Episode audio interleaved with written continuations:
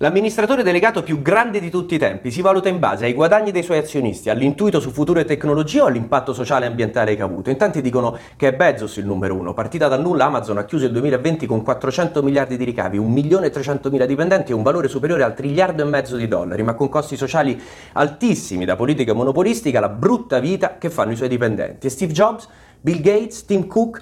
Chi non vota Bezos in verità in maggioranza vota Elon Musk che tra Tesla, SpaceX eccetera eccetera ha disrupted, stravolto otto industrie contate da CB Insights, automotive, energia, aerospaziale, trasporti eccetera eccetera. Un genio. Però dicono che distorce il campo della realtà meglio di Jobs che plasmando l'opinione pubblica con social media e meme ha inaugurato il populismo di mercato. E poi perché offrire 100 milioni per la meglio idea anti-CO2 un mese prima di far comprare a Tesla una montagna di bitcoin con consumi di energia pari alla Norvegia più un rischio bolla, un'idiozia carbontastic l'ha definita il Financial Times e questo è un minuto per capire se esiste il Maradona dei CEO.